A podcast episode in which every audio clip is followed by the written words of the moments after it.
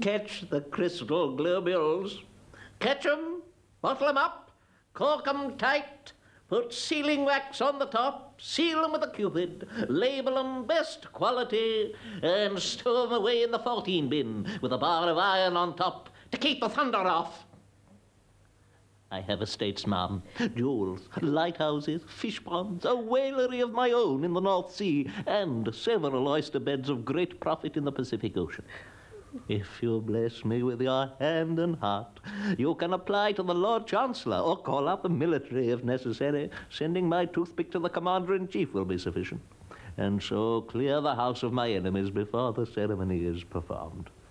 And after that, love, bliss, and rapture.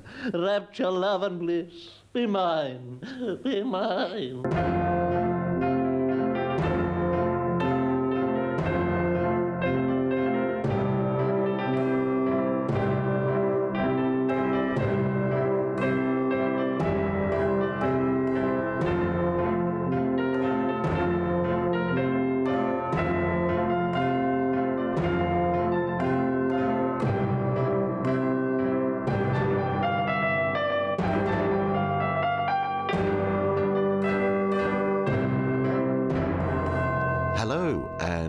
Goonpod. Uh, just before we start, just like to say uh, I woke up this morning uh, to uh, a text from a friend who um, has been having a little bit of difficulty recently, uh, but it seems like things are going in the right direction for him, which is which is fantastic. Um, but he, he texted me to to give me an update, and um, he he rounded off the text by saying he was listening to the Kippered Herring Gang um, to keep his spirits up. Uh, so it just goes to show that the goons can, even to this day, give people the fill up they need. Uh, so about a year ago, I had uh, the Sellers expert and friend of the show, Mark Cousins, on to talk about uh, Peter Sellers' very early career on the wireless, on the radio. Um, and we mainly focused on, well, we did focus on the 40s, really. Uh, I guess 48 up to up to 50, because he packed a hell of a lot into that that short period of time. Mark's come back to talk about Peter Sellers on the radio in the 1950s this time. Um, so I hope you enjoy the conversation. So, Mark, th- thank you for joining me again. Pleasure. Um, last time we were talking, it was to discuss the very prolific radio career of Peter Sellers in the well late 40s, and we the cutoff point I think was around about the start of the Goon Show, wasn't it? And then Yes. we're, today we're going to talk about his radio appearances in the 50s, excluding the Goon Show, more or less. That's right. Yes. Um, it was interesting because he was, uh, and many people know that um, he was appearing in the Goon Show by this time and Ray's a Laugh um, in parallel, and he continued to do that for quite a long time. So by the end of um, 1951, uh, a Laugh was uh, into its third series, and he'd been in it right from the beginning. But he was also appearing in lots of other uh, stuff, mostly variety shows of one sort or another. And I have to say, from this distance, a lot of these variety shows, not only are they dated to us, but also the format's very or fairly similar. So you get a lot of different acts appearing, musical, comedy, and a whole lot of stuff like that. And he appeared a lot in um, Workers' Playtime um, which, if for those people who don't know, was a, was again it was another variety show, but this time they went around the countryside, um, appearing in staff canteens in the many factories and office buildings all over the country. Um, which was something I can't remember when it started, but I think it started during or before the war. So it'd been running a long time.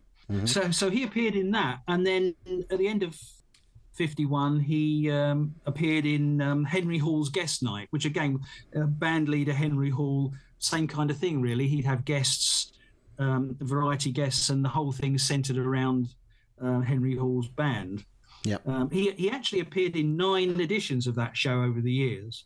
Um, so then, rolling into 1952, by that time, the second series of The Goon Show had begun.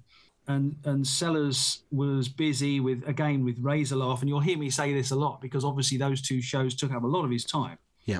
um, as well as more editions of Workers' Playtime. He made more than 25 appearances over the years between 49 and 56. So it was a big thing for him because obviously it filled the gap between doing other things and it was less of a commitment. These were lots and lots of one offs.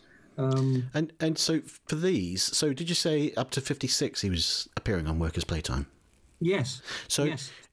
obviously he'd have to change his material each week he appeared. Yes. So who was who was providing that material? Do you know? Well, this is this is always a bit of a puzzle with with Sellers, but I don't think it's unique. I mean, he obviously ate up radio material and stage material, and it's very difficult to work out who wrote what. I mean, we can get we get a few clues, and I'm sure that people like Larry Stevens um, would have written material for him, and I know that Bob Monkhouse wrote quite a bit. Um, Okay. uh, but it's actually very hard to say who wrote what. I don't think Spike wrote much for him. I mean, again, you can usually tell uh, something that's written by Milligan because of the style of it. I mean, Yeah, it's yeah. just Yeah. much of the time it's quite unique.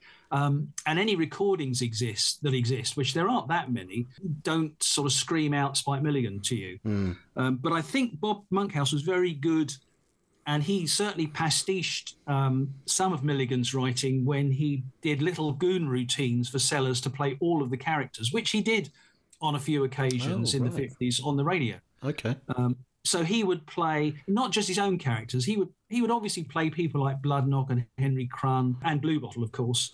But he would do Eccles as well. So he'd have about four or five characters in a little five minute sketch um, written by Bob Monkhouse. Okay. Um, okay. Similar to people will be familiar with the MacReekie Rising of seventy four Yes. episode of the Yeah. Where where Sellers did all Spike's parts as well. Yes, yes. But um, so, as I say, a lot of these sort of pastiche things, I think, were written by um, Bob Monkhouse. But it's very hard to say. I'm sure there were probably other people in associated London scripts. I can imagine sort of sellers trawling around the offices, yeah. saying, you know, have you got any bits for me? But I think it was a, a sort of common thing um, amongst all variety artists because most of them weren't writers. Frankie Howerd, and they were always looking for something different, something new. And whilst on stage you could probably use the same material again and again and again and get away with it, on the radio you couldn't really. Um, But having said that, you know, as as we know from other sources, that Sellers wasn't very keen on repeating himself much anyway. Yeah. So he would probably eat up even more material than most. Do you, do you think he would have tried to write his own material himself, or Well, I know his father wrote a few bits and pieces for him in the early days. Um, I doubt it.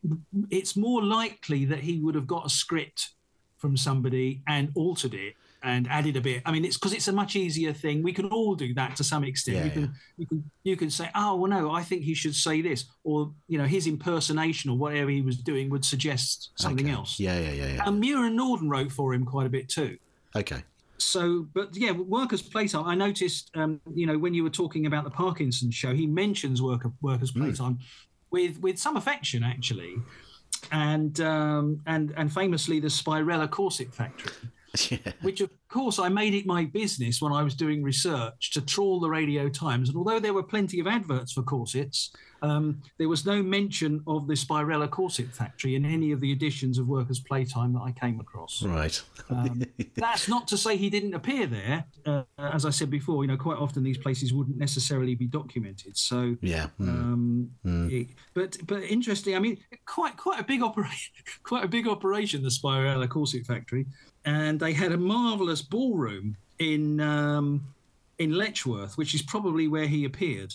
Um, and it's all still there. Um, I think it's it's used for other things now. The company doesn't exist anymore. Yeah, but yeah. the building is preserved, and the ballroom I think is still there. So you mean the, the market for corsets has dried up? I think it's shrunk. Yeah. Yeah, so he he appeared 52. He appeared in another edition of Henry Hall's Guest Night. Um, but um, in the meantime, of course, um, the Goons in 52 they they were on tour to some extent, but Sellers wasn't really involved in it because he was too busy doing all this other stuff. Um, although he did make time, of course, in April 52 to appear with them in Down Among the Zed Men. I would like to remind you, gentlemen, that one of the world's most famous spies was a woman, Mata Hari. She was a particularly clever woman, very, very beautiful. A singer, if you remember, who by showing sympathy and using all her feminine allure, got young soldiers under her spell. They believed her to be their friend, and from them she got their secrets. Have we a Mata Hari amongst us? Is there a woman spy on this camp? What's your opinion of that film? Well, it's it's very. You probably. I mean, most people probably have the same problem with all these things, and that is separating the joy of seeing these people in their youth um, and, and and appearing doing anything, and then the entertainment value of what they're in. And yes. I think you know it's seriously dated. There are some good bits in it. I haven't watched it for a long time, but it's just lovely to see them at that point in their career. Uh, So not the sort of thing you'd be putting on, you know, on a, on a wet Friday afternoon to to provide you with entertainment or something, um, but enjoyable on the level of just seeing the goons in '52. Well, with Bentine, of course. Yeah, so so seeing that and also London Entertains, um, it's a real treat to see all that. But he was in he was in a lot of other people's series. He wasn't just appearing in Workers' Playtime and stuff. He he would turn up in things like Up the Pole, which was a very um, hugely popular uh, radio series starring uh, Jimmy Jewel and Ben Warriss. Hmm. Um, and he worked with them on stage as well. And sometimes in his act, he would do the whole cast, which he did from time to time with a number of radio shows. He would take on the whole cast, which included Claude Dampier and Jon Pertwee, and okay. he would imi- imitate all of them. Right you know, meanwhile he's sort of he's on the road as well. He's in Blackpool and Aberdeen and Liverpool and Cardiff. And then in October 52, he um, it's believed that he auditioned for what was hoped to be a new comedy series called Vacant Lot, written by Larry Stevens, which I know you've talked about before. Yeah. It's not clear whether he auditioned or not, it, uh, but I think he probably he might have done because it wasn't the only thing he was auditioning for because there was also a pilot in November for something called Foursome. Um, nobody knows much about. He did a pilot um, with Jon Pertwee, which obviously they had an idea of turning into a series. Oh, okay. Um, but that that never happened either, and that was the following month after Vacant Lot. Hmm. But it's it's puzzling because it's not like he didn't have enough to do. Knowing so much about Sellers as you do, do you think it was the pursuit of money or just his natural inclination was to work as much as he could and try and get himself known? Yeah, I think I don't think the pursuit of money came till later. I mm. think it was more a question of having made it to the BBC in 48 he was determined to carry on and of course lots of um, performers are insecure so you really don't want to be turning stuff down um, and so he just kept working at a phenomenal rate. And the, in these days, anyway, it seems like he wasn't saying no to anything really. Okay. Um, and some of it, to be fair, also, you know, he was very talented, but some of it must have been easy money too. And I think he, he always, I think, in the back of his mind, had this thought of wanting to get into movies, and it increased um, as he became more established on the radio and then on stage. Um, and I think it was all seen as a route towards that as far as he was concerned. So, sure. whilst he enjoyed radio when he was doing it, I don't think it was really the ultimate goal. And, st- goal and, and, and stage performance definitely wasn't, although he did it. So by 53, it was pretty much the, the same sort of beginning as, to 53 as it was to 52. He was in um, series four of Ray's a Laugh. Um, and by the end of the year, he already notched up 188 appearances in Ray's a Laugh, with and then a, a, another series, series five, started in October. So it was all go as far as that was concerned. But his other radio work was starting to tail off. He was still on the radio, and I mean, I mean if anything, there was an increase in his appearances as an interviewee because by now people were starting to know who Peter Sellers was and wanted to know more about it. And he obviously had things to plug, or he's starting to have things to plug. So, but he was he was appearing in things called like Music Hall, Variety Playhouse, the Show Band Show, Henry Hall's Guest Night, and of course, Workers' Playtime still. Um, but he was already starting to dip, like other performers, dip his toes into the world of television. And then 53 was coronation year, and just before the coronation, he spent more time, two weeks actually, at the London Palladium, um, supporting Carrie Fisher's father, Eddie Fisher, who was Oh. a singer. Right. Okay. Um, He appeared at the London Palladium quite a lot, actually, from very early on. His first appearance was in 49, and I can't remember the number, but he appeared there about 11 or 12 times um, over the course of his career, ranging from a week uh, to doing a full pantomime there for about two or three months. Okay. So it was almost like he was ticking things off as well. Oh, I've done this and I've done that. Now I need to do this and I need to do that. So Panto was one thing. Um, but between June and September 53, he was on stage at Southsea, his, his place of birth. And he was doing an end of the pier show for the one and only time in his career. A snatch of the show was actually broadcast, but doesn't exist anymore, Right. uh, which is a great shame Yeah. um, but it wasn't again it was one of those things it was written by somebody else um, he was one of a cast. He wasn't just appearing you know doing a solo thing. So it was very different uh, to anything else he did. It was sketch show a sketch show type comedy. Two shows a night uh, six nights a week. Quite busy. There was one sketch that was written by milligan um, in all that which was called Wat- waterloo. He's he uh, he's napoleon at waterloo in that. Okay. but of course, then you know, as soon as all that finished, he's back on the, the trail again of the Goon Show and um, and more Ray's a Laugh. But now he's doing a bit more film work. So this is where we hear him in Malaga and Beat the Devil doing voiceovers. Um, desperate to get into films, but now he's making his first record with George Martin as well, Jakka and the Flying Saucers. Yeah. On and on went Jakka and Duncan. Suddenly, a hairy-tailed comet came herring through the sky, madly sounding his space horn. And seeing Jakka's space scooter, he skidded to a standstill. Ooh, is that as fast as you can go? I have never seen anything quite so slow. All right, all right. If you think you're so bright, you see that nebula just on your right? We'll race you around it and we'll see who's slow. Get ready. And the comet cried, Go! It was a very close race, and right at the end, they tore neck and neck round the final bend. Then Dunker leapt forward as they cleared the last bunker, and the space scooter won by just half a dunker. And the hairy-tailed comet, who was amazed, presented Dunker with a space horn for first prize. And gave Jakka as second prize a star gun for shooting off shooting stars, thank you. said Jakka, and said Dunker. yet another busy year. And that's really, you know, 53, you could argue the Goon Show hadn't really gotten into its stride yet, but obviously he's still doing that. You know, drifting into 54 and doing more of the Goon Show and Ray's a Laugh. Um, but now he's also filming Orders Are Orders. Well, yeah, because 54, I think, was an important year because 54, was that the year that he quit Ray's a Laugh? Yes, it is. Yes. Um, Yeah. having said that, he quit Ray's a Laugh, um, but in November, um, Ted Ray had a new series called Ted Ray Time, That's which was the same thing, different format, and he was in that too. Right. okay.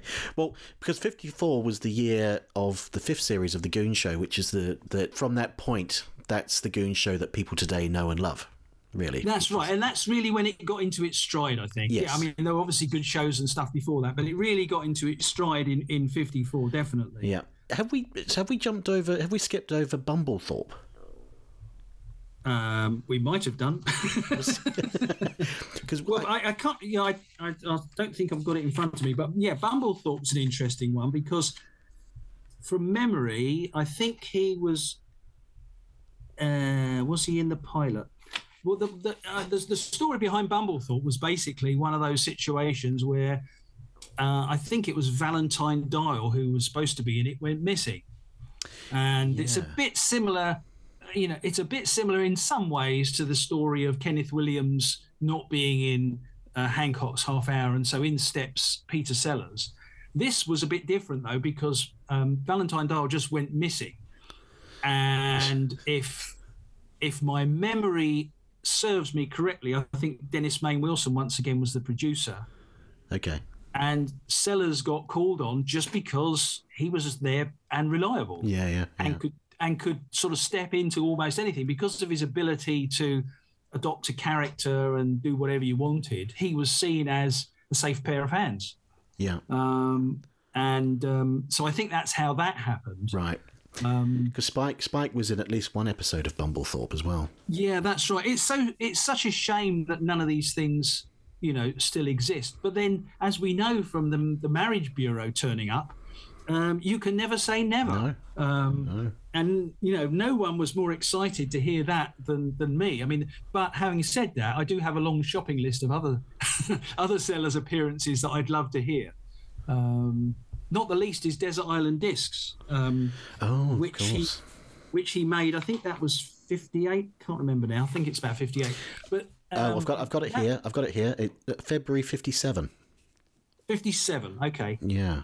The good, the good thing about that is it that is well documented, so we know what records were played and stuff like that. But nonetheless, I think it was a bit of a sort of landmark. It was a- more so then than now. It was a bit of an honour to be invited to appear on it. Um, Yeah, I mean, we have skipped ahead to fifty-seven for this, but I, I have I, I noticed that his his book that he chose was the Pickwick Papers, and I've I- never had him down as much of a reader. I don't know why, um, but his um, his luxury item. Now I would have said he'd have chosen something I don't know, driving gloves or something, something like that. But but he went he went for a snorkel outfit of all things.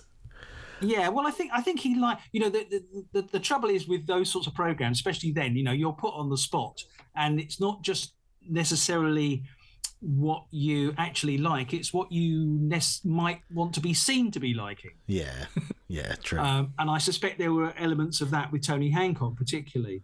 Um, so it's hard to say. I would agree with you, though. I wouldn't see him as much of a, a reader for reading's sake. And let's face it, based on his his um, working life, I think he was probably too busy.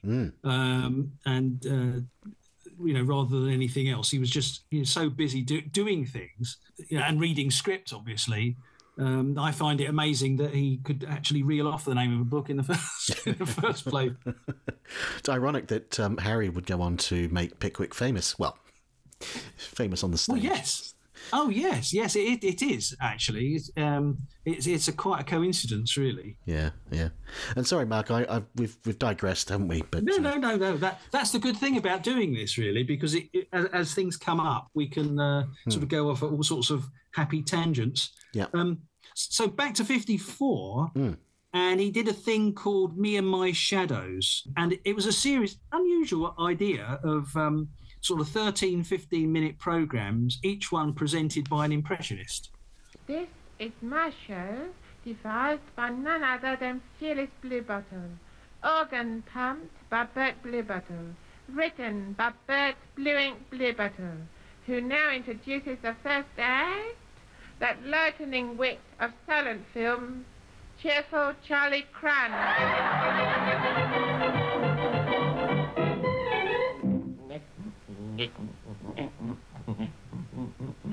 Gilbert Harding.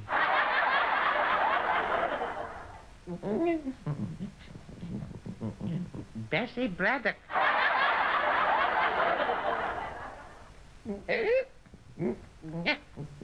Edith Summers Gill. Well, so much for humor. It would be lovely to hear some of the others, actually, because people like Janet Brown and Jon Pertwee had programs to themselves as well. right. Um, so, so in this show, he does lots of Goon Show voices, as you would expect. So he's Blue Bottle and Henry Crun, Eccles, Bloodnok, but he also does Raymond Glendenning, a well-known uh, sports con- commentator, and of course old favourites like Crystal Jollybottom and Al K. Traz from Razor Lark. But then he got the opportunity the following month to be a disc jockey in Sellers at Your Service. Um, when he was, you know, the, the, the conceit was that he was the proprietor of a record shop and customers would come in and request things. And obviously, that gives him an opportunity to do lots of impressions and then to play records chosen by the people who's he's impersonating. So I can imagine that was pretty good. Was Um, similar to the listening room I guess, is it? Yes, in a way, yes. There was talk, yes, there was talk of all the time with some of these things. Oh, this should be a series, and we should make, this and that into a series. But it never really happened. And I'm not sure to what extent Sellers wanted it to. I mean, as we've said several times, you know, he had enough commitments with the Goon Show and Ray's a Laugh and, and other stuff not on uh, the radio. Um, so the last thing he could really do with is another series. Having said that, he then the following month appeared in something called Paradise Street, um, which was actually was written by Eric Sykes and was a spin-off from Educating Archie. Max Bygraves' vehicle, was it? Yes, Right. that's right. Yep. Yeah, well, it was his idea, um, and Eric Sykes turned it into a, a series. Um, and it was all based where Bygraves um, used to live in Rotherhithe, where he grew up. And the idea was that you'd have Bygraves walking down the street and pointing out shops and things and then chatting to people. And um, I think Sellers was in a few editions of that. Let me just check. I think he was actually in, um, yeah, about eight different editions of that. Uh, I think Spike was in it at one time too. I know there's a bit of confusion because I think he was Spike was supposed to be in it from the beginning, and I think he might have appeared in one or two, and then for whatever reason dropped out. Uh, and I think that's probably where Sellers stepped in. So, so Sellers was appearing in that, you know, right well from about the fifth show right to the last one. You know, again, sadly, no no recordings exist. Uh, but talking of recordings, you know, this is when he went made another record, EMI, Never Neverland and Dipso Calypso, Yeah. yeah. Which strangely wasn't produced by George Martin, which was unusual. Um, I'm not really sure how that happened, but clearly Jakka and the Flying Saucers wasn't the success that everyone wanted it to be. And um, so the second, uh, this was the, the only record that wasn't produced by um, George Martin. Who produced that? Um, Wally Ridley. He was another well known. I mean, everybody in EMI just about was senior to George Martin. George Martin was Yeah. very young. Yeah. Um, he was around, actually, so having said that, he was around about the same age as Sellers. Um, and um, He he was, and I, I know he was, and I know why. Uh, the reason I know that is um, I'm rewatching Get Back. You know the oh, ama- amazing! I've watched it twice myself. document. Yeah, it's it's amazing. But I'm watching it, and I'm 49 now, Mark. Right. And Dick James turns up at one point, and I just looked at how old he would have been. I checked how old he was. A year younger than me. Right. and then I thought, I'm older than everybody who's in this documentary. and I checked George Martin, even uh, a young shaver. He was in his early 40s. Oh yeah, well you look at the Beatles themselves, and um, by the time the Beatles split up, um, they were still very, very young. Yeah, yeah, yeah. Say what you like about the Roger Lewis Sellers Oh, thanks. book. Um, it's a doorstop in size, Yes. and and there's a lot of detail. Um, Oh yes, I, I last year I, I was reading it again and on holiday, and the first it was like it's almost like the first half of the book or the first third of the book. It seems to be focused a lot on letters between Sellers' agent and Patrick Newman. yes, yes. Now, Patrick Newman was he head of Radio Light Entertainment? Was that his? Uh, I can't remember his job title, but Something he was like certainly that. in that Yeah. mix. Yes, Yeah, and it seemed like every other day there was some it was Pat. Are you getting confused with Pat Hillyard? Pat, Pat Hillyard. Hill. Yes, He was the head of Light Entertainment, I think. Anyway, whatever. Yeah, but there was there was anyway. But one of the Pats kept getting letters from who would it have been? Dennis Salinger, Yes, yes, uh, Sellers' agent, with some new demand or refusal to do something, or yes. That's right. Yeah, there was al- there was always some slightly prima donna-ish behaviour. yeah, yes. Well, I mean, and it is it, that that book has got some marvelous research in it. I mean, when you consider that it was sort of pre-internet, really. Um, Yeah. you know, a lot of the re- lot of the research would have been done the hard way, and yeah, there's mistakes and things in it, but there's a lot of good facts um, in there too. Yes, Um, so as I said, we, we're moving on. We, we talked about Paradise Street, but then another highlight of the year was a radio series we talked briefly about before called Happy Holiday, oh yeah, mm. and that was uh, that took place in the summer and was written by Jimmy Grafton. with someone called Peter Griffiths, um, and it was uh, unusually you might think now they were 45 minute episodes. Um, Set, set in a place called Littleham on Sea, and actually starred Dennis Price as an entertainment on, um, officer who had been uh, given the job by the mayor to put the resort on the map. And so, consequently, you can sort of imagine that that's what the whole series would have been about. Um, alongside Sellers, you had people like Dick Emery, uh, Graham Stark, who seems to have been in almost everything with Sellers, um, yeah.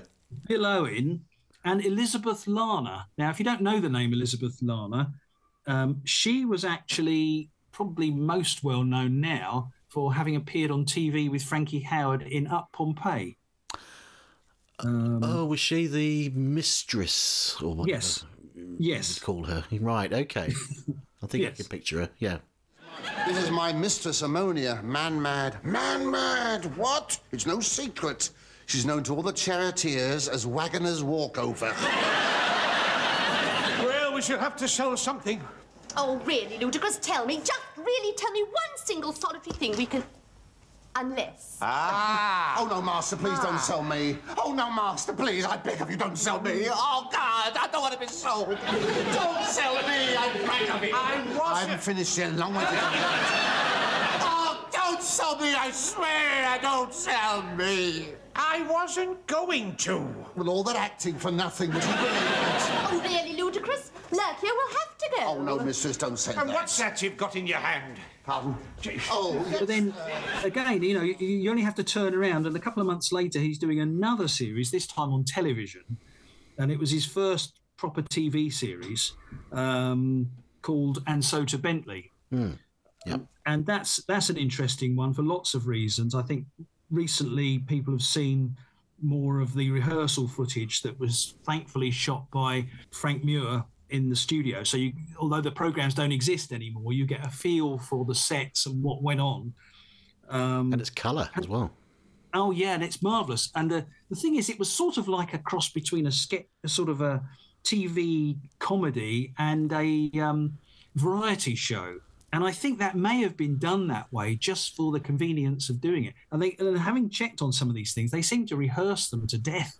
You know, they, they, they, uh, to start with, I think it was only on once a fortnight, probably because they couldn't rehearse enough of it in a week.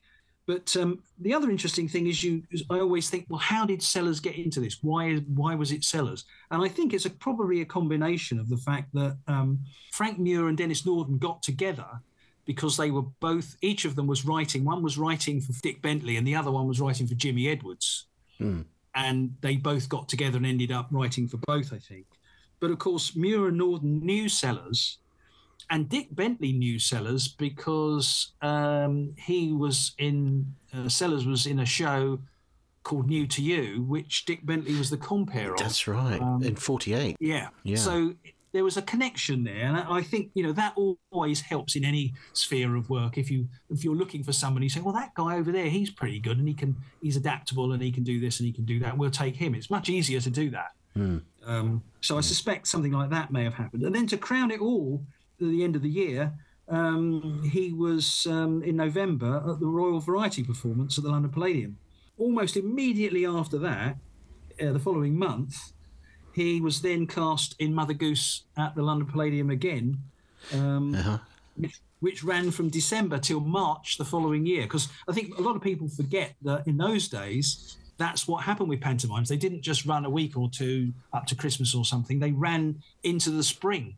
Um, Yeah, that amazes me. Uh, there must have been an audience, otherwise they wouldn't do it. But I think some of it was to do with the fact that it was the West End of London and Right, uh, okay. probably didn't happen elsewhere. Yeah. But obviously, you know, you've got people who can travel in and, and, and all that sort of thing. So, as you say, they clearly managed to fill the house. I mean, the, the London Palladium holds about 3,000 people.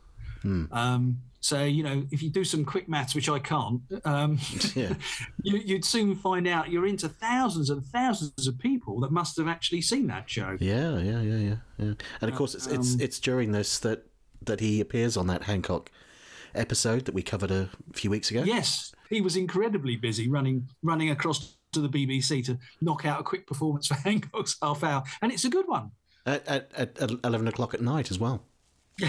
yes, yeah, and it's it's just it's just amazing. And I I, I may have said this to you on the previous uh, show that I appeared on, but um, life on the road, you know, it can't have been much fun. I mean, it sounds very exciting, and obviously, when you're a young man, it, it, it is. You know, you get to go places and do things and see things and all that sort of thing. But you're all probably, especially in those days, eating all the wrong food.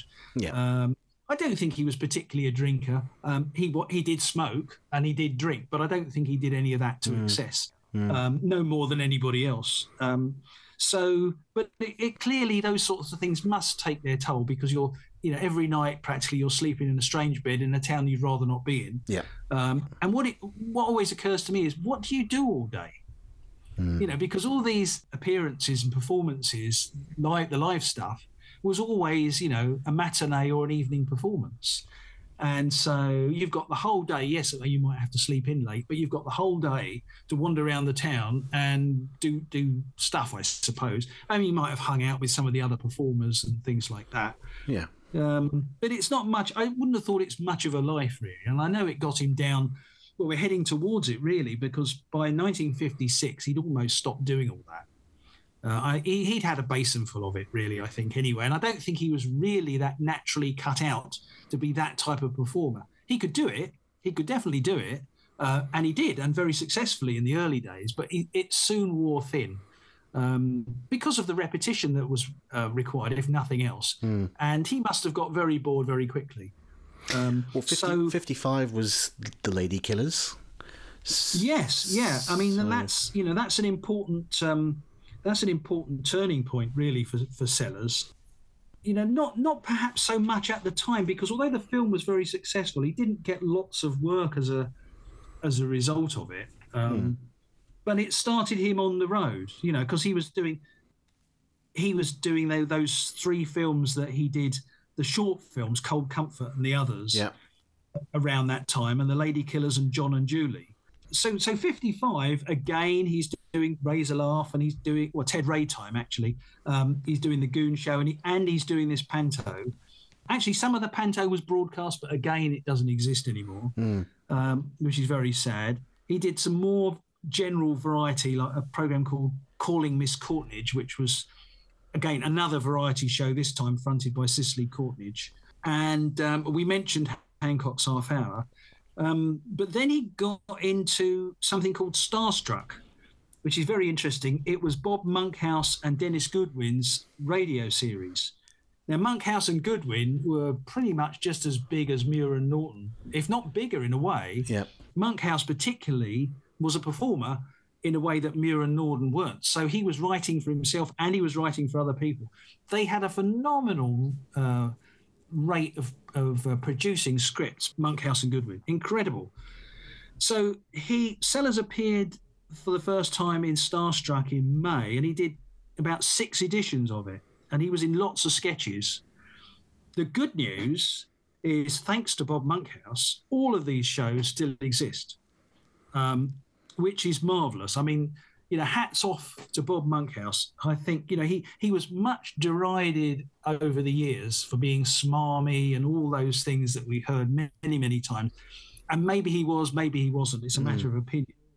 Um, but he's become a bit of a hero for me uh, because, uh, if nothing else, just the fact that he recorded so much material, not all of it his own, and a lot of things now survive on TV and radio thanks to his personal dedication to recording things. Yes. Um, yes. so this is around the same time that the Goons cut their disc Unchained Melody and Dance with Me Henry. Hmm. So that's just uh, kind of putting it all in focus. That was all around about the same time.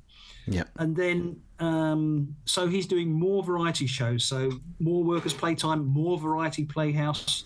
Um, the sixth series of the Goon Show started in September. And then, of course, the ill fated or famous or infamous six week run at the Coventry Hippodrome, Yeah. where the Goons appeared nightly, and then went straight into filming the case of the Mukkinese Battlehorn. So again, a, better film than Down Among the Z Men, but still a great period piece to get to see them, you know, in '55 um, at the height of their powers, if you like, but actually get to see them rather than just hear them. Yep. I think the films were always disappointing compared with the Goon Show, and even even the Fred shows, which there are some marvelous pieces, and it's very much ahead of its time. Um, you know, pales into insignificance compared with the Goon Show itself. It Yes. was never quite, it never quite pulled it off. But I think some of that is to do with just the technology that was available at the time to be able to do the things that the Goons would have liked to be able to have done on TV. Yeah. No, absolutely. Them out of season, you That's know. right. In there. In you go. In you go.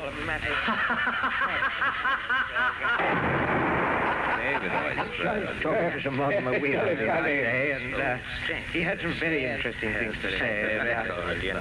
Of course, well, I mean, it's awful. Oh, and the mind. Well, gentlemen, when you're ready, I think our friends are with us. Yes? All ready? So we mentioned the listening room. I mean, that was that was sort towards the end of the year, and is is now famous for the fact that it was uh, featured a very early rendition of "I'm Walking Backwards for Christmas." Mm-hmm. So then we're into '56. Now, as I as I mentioned, um, it was at the start of '56 really that Sellers gave up touring. Uh, he'd had enough of it, um, but also his time was becoming more important to focus on things like television and film. And the- the Lady Killers was obviously a turning point for him, but it wasn't the only one. Where he was thinking, look, if I'm, I've now got my foot in the door, I really need to be doing more of this, and I really need to make myself available for doing more of this. And the one thing that he could afford to give up with ease was touring. So he did two more dates, uh, one in Wolverhampton and one in Norwich, and that was it. Having said that, he continued to perform, but it was always one-off charity things, that sort of thing. He'd never do, he'd never tour the country again. Right. Yep. So, and I think it wasn't a moment too soon. He did some more work on um, a second series of Starstruck. And of course, 56, like 55 in a way, but 56 was a very important Goons year uh, because not only was it the start of things like, you know, the Fred shows and all, all, the, all of that stuff, but they were also recording all their Decca hits um, the same year. Mm-hmm. But the next important thing on the radio was Finkel's Cafe Ah, yes. Finkel's Caf, Mm. which was again another Muir and Norden. Um, and he was in, I, I think there were only nine of them actually, but he was in all of all nine anyway. But it, that was very much based on an American thing called Duffy's Tavern, Yep. um, which was set in New York's Third Avenue. But that ran a long time on American radio. Um, that ran from 42 to 51. And they had made a film of it, which also included Bing Crosby. And then it ran on TV for 38 episodes in 1954. So when you know that, it's not a total surprise that somebody wanted to take it and adapt it because it had already been successful. So why wouldn't it be successful in Britain?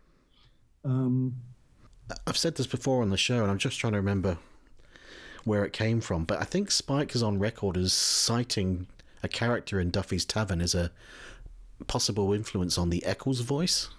Yes, yes, I, I remember that too. Yes, I think you're right. Hmm. But it was obviously, I mean, again, it's hard to imagine, but it was obviously a big deal in America. Hmm. Um, um, and obviously, things didn't translate so well and so quickly as they might do today. But, you know, it's an idea, and they took the basic premise and adapted it to take place in Soho. And so Sellers played Eddie, who was an Irish uh, um, manager of the cafe. And then Sid James played the cafe's waiter called Harry. Uh, Kenneth Connor was in it too, which is interesting. Um, people like Avril Angers, who again she was very big at the time, Yep. and the ubiquitous Graham Stark Yeah. um, occurred in it from time to time, as did Irene Handl and and a number of others. So it sounds like it might have been a fun series. They had they had guests in it like Gilbert Harding, Katie Boyle, Dennis Price, Mm. Robert Beatty, uh, Dickie Valentine, all sorts of people, names at the time. So each week they'd have a different guest, and they'd be a customer who'd come in, and then they'd start talking around that. Once again, unfortunately, none of those exist Yeah, it's a Um, shame that. which, which is a shame. Um, I mean, the good news with all of these programs, pretty much all of them, is the scripts are all still there. It's a laborious job going through a script, and it's obviously very flat compared with hearing a performance. Yeah. But you can get a little bit of a flavour of some of the interplay between some of the characters by going through the scripts, but it is a laborious job. Sure. Then he got involved in a thing called Curiouser and Curiouser. Now, that's an interesting one, and he recorded various inserts. Basically, what this was, it was a series of um, six anthologies of Anglo-American offbeat humour. Um, Milligan was also in it. I don't think they were in it together, but um, again, Sellers recorded a number of pieces over a period of two or three months. So you could easily pop in the studio, do a bit, then come back again, do another bit. And some of those excerpts are in one of the uh, Goon Show compendium sets. So Yes. thankfully that has survived. Yep. Um, it's not the whole programs though; it's only the pieces. But the, the, the pieces are fascinating um, because you get to hear Sellers doing all sorts of different voices according to um, uh, according to the piece. So, and one piece is uh, one piece is from Nicholas Nickleby, for example. Oh, written by his favourite author. of course, yes, absolutely. That's probably why he did it. I hadn't thought of that actually, but yes. But he, interestingly, in that the, the voice he uses is very much like the character he used in the Gerard Hoffnung Birds, Bees and Storks animation. Oh, Same sort of voice. Okay. Yep. And he's in that with Beryl Reid, and uh, they work quite well together. There's another one that I particularly love, uh, which is called Mr. Preble Gets Rid of His Wife by James Thurber. And uh, he's in that with Miriam Karlin, who he appeared in. Um, he appeared with in Variety Bandbox a couple of times, so it's nice to hear them working together. Um, but if you haven't heard it, I recommend that. I love that piece because it's, it's. I love black comedy, and it's very much black comedy. Let's go down in the cellar. What for? Oh, I don't know. We never go down in the cellar anymore the way we used to. We never did go down the cellar that I remember. I could rest easy the balance of my life if I never went down the cellar. Well, suppose I said it meant a whole lot to me. What's come over you? It's cold down there and there's absolutely nothing to do. Oh, we could pick up pieces of coal. We m- might get up some kind of game with pieces of coal. I don't want to. Anyway, I'm reading. Oh, you can read down there as far as that goes. There isn't a good enough light down there. And anyway, I'm not going to go down to this cellar. You may as well make up your mind to that. Gee whiz. Other people's wives go down in the cellar. Why is it you never want to do anything? I come home worn out from the office and you won't even go down the cellar with me. God knows it isn't very far. It isn't as if I was asking you to go to the movies or someplace. I don't want to go. All right, all right. again, we, we talked about the Fred shows, and as a direct result of the Fred shows, um, Sellers and Graham Stark got invited to Canada, which was his first overseas professional engagement, to appear on a TV show called the Chrysler Festival.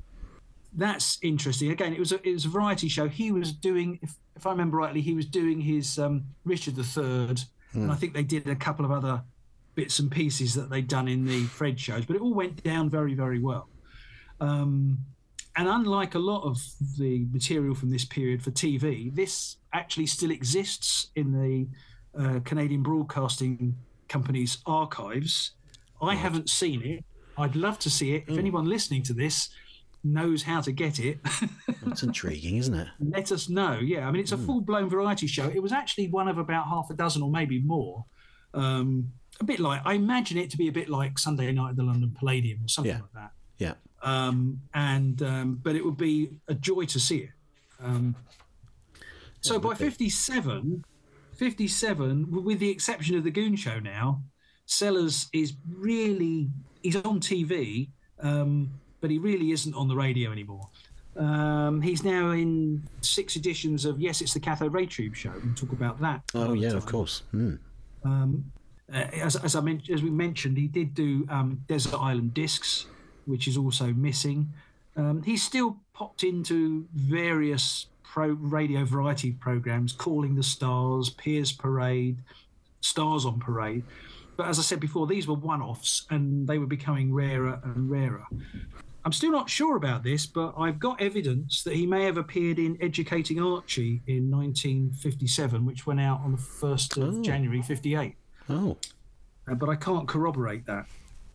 So, yeah, so by 58, Um, obviously, 57, he's filming. He's filming Tom Thumb and Up the Creek, and more and more and more, as you would expect. Um, by 58, um, he's he's doing other live appearances, like the one that he, he did for the uh, with the other goons, the Royal Tiddlywinks tournament, Yeah. which did appear on the radio, and a recording of that still exists. hmm Um, Just going back to 57 briefly. Um, Yeah. The next show out is going to be, or Goon Pod is going to be, uh, me and a guest talking about the smallest show on earth. oh, lovely! The, the wonderful film that he made in 57. Yeah. Uh, and I was just doing, as part of the research, I was look just looking at, you know, on B- BBC Genome is fantastic resource. oh, it is. It's got better and better. Yeah. Um, and I noticed that on the Light program, uh, a couple of months after the film was released, there was a half hour, uh, like a condensed adaptation of The Smallest Show on Earth. And from what I could see, they included the soundtrack or parts of the soundtrack of the movie. Oh. Um, so I'm not sure if there was someone sort of linking each bit, if you know what I mean. I'm assuming so. But I'll I'll take a look at that. I'll I'll, I'll have a, have to look at my own notes as well. But I don't think I was aware of that. Yeah, so I don't know whether that was a common thing for the for the light program. I don't, I don't know. It might it might have been because I mean I know they they obviously did film review programs and stuff like that Hmm. and played clips and of course it's in, it was in the interest of the film company to help them as much as they could, give them soundtrack material, let them use it and all that kind of stuff because it's all free publicity for the movie. Mm. So, um, Yeah. and I know, for instance, not in this case, but I'm, I don't know if I told you before, but I discovered evidence that the, you know, Sellers was so enthusiastic about getting into the film business that in um, 55, 56, when The Lady Killers was released, he did a small tour of London cinemas, dressed in character, presenting the film. Oh. Um, okay. and you know doing just mucking about in the, with the crowd outside and on stage afterwards and stuff like that I, I i don't think he was necessarily committed to doing it but he clearly wanted to rather like the recording that he made doing all the characters. I think he was so caught up that at last he was getting into a sensible film that he just got carried away with it. And um, yeah he did about half a dozen cinemas i think in, in london around about the time of release. So obviously that had stopped by this time. But uh, usually, what would happen in those days, you'd get some glamorous girl or something who'd been in the movie, you know, signing autographs and just standing there looking gorgeous. And they weren't used to seeing some scruffy, some scruffy uh, spiv character uh, turning up with a violin case or whatever. whatever. Anyway, the eighth series of the Goon Show started in September. And in November, this is 57, in November, he'd started work on Up the Creek and then worked on Tom Thumb. Hmm. Uh, and of course, by that time, if he wasn't busy enough, this is when they started doing two Goon shows at once. Yeah, yeah, yep. So, you know, you got the transcription services thing going on as well, and he's doing all this filming. I mean, it's just, you know, how he'd find time to learn lines, let alone read a book for for Desert Island Discs, I've no idea. Let alone have children. yes. Um, so 58, you know, obviously television and films were now dominating his time. And uh, he was filming Carlton-Browne of the FO. And, uh, but then to make matters worse, um, he decides to go and do Brouhaha. Oh yeah. Hmm. So, you know, that just sort of, I mean, that's a podcast on its own, I Yeah. think. I, I think that is. Um, and and one where you might want to have more than one person.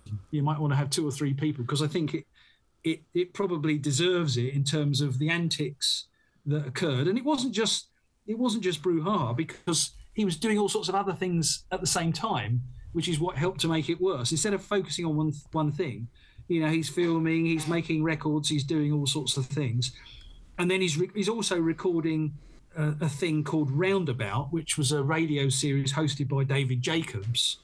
Um, he was recording snippets uh, under the title "From Our Own Cellars" uh, to go into that, Hmm. um, and doing the Mouse That Roared. So by the end of the year, you know, he must have just been getting run ragged with all of this. And so, although he still loved the Goon Show, as they all did, even that I should imagine was starting to wear thin. And that's when they really, I think, wanted to bring the Goon Show to an end, as we know, Hmm.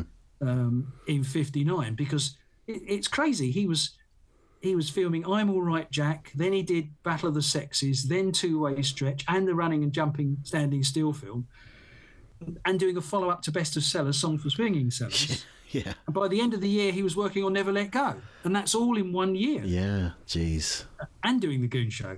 And Jeez. so uh, it's no surprise um, that, uh, as I say, radio is increasingly uh, coming to an end, which it really did by by 1960, especially once the last Goon Show, um, you know, the last the last Smoking Sea. Uh, season had gone out. Yeah. Which is Uh. Jan- January, isn't it? January 1960. Yeah, So. but by the time that had gone out, that was really it. Match nere? No, no, it's a cigarette!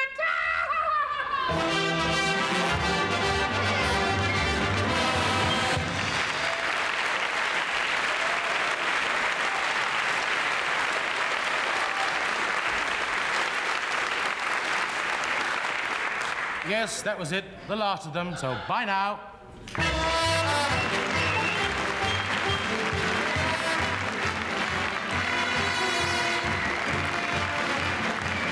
And I can't. I, I, I can check, but I can't think of any occasion after that where he actually appeared, appeared doing a scripted performance. But Apart from no the doubt apart from the, the last Goon Show of all, of course, but that doesn't really count. From, apart from that, Mm. yeah.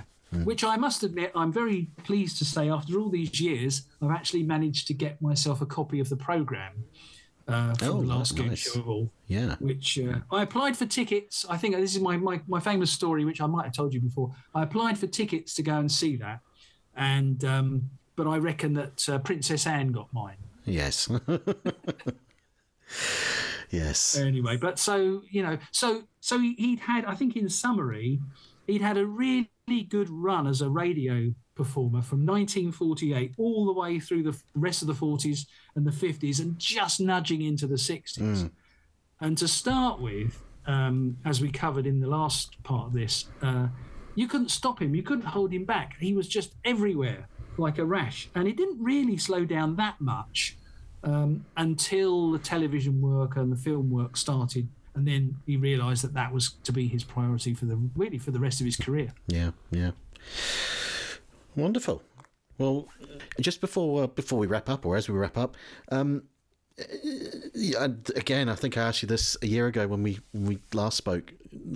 The book, the, this massive book that you're working on, or have worked on, or have completed. Well, no, the, the, I think what I really need from this moment on is a good literary agent and ultimately a publisher who's sympathetic to what we're trying to do with um, Peter Sellers' career story that is really unlike anything else that I'm, I'm aware of in print. Um, and so, uh, if anyone knows of anybody who's interested either in publishing or representing me as an author, I'd be delighted to hear from them.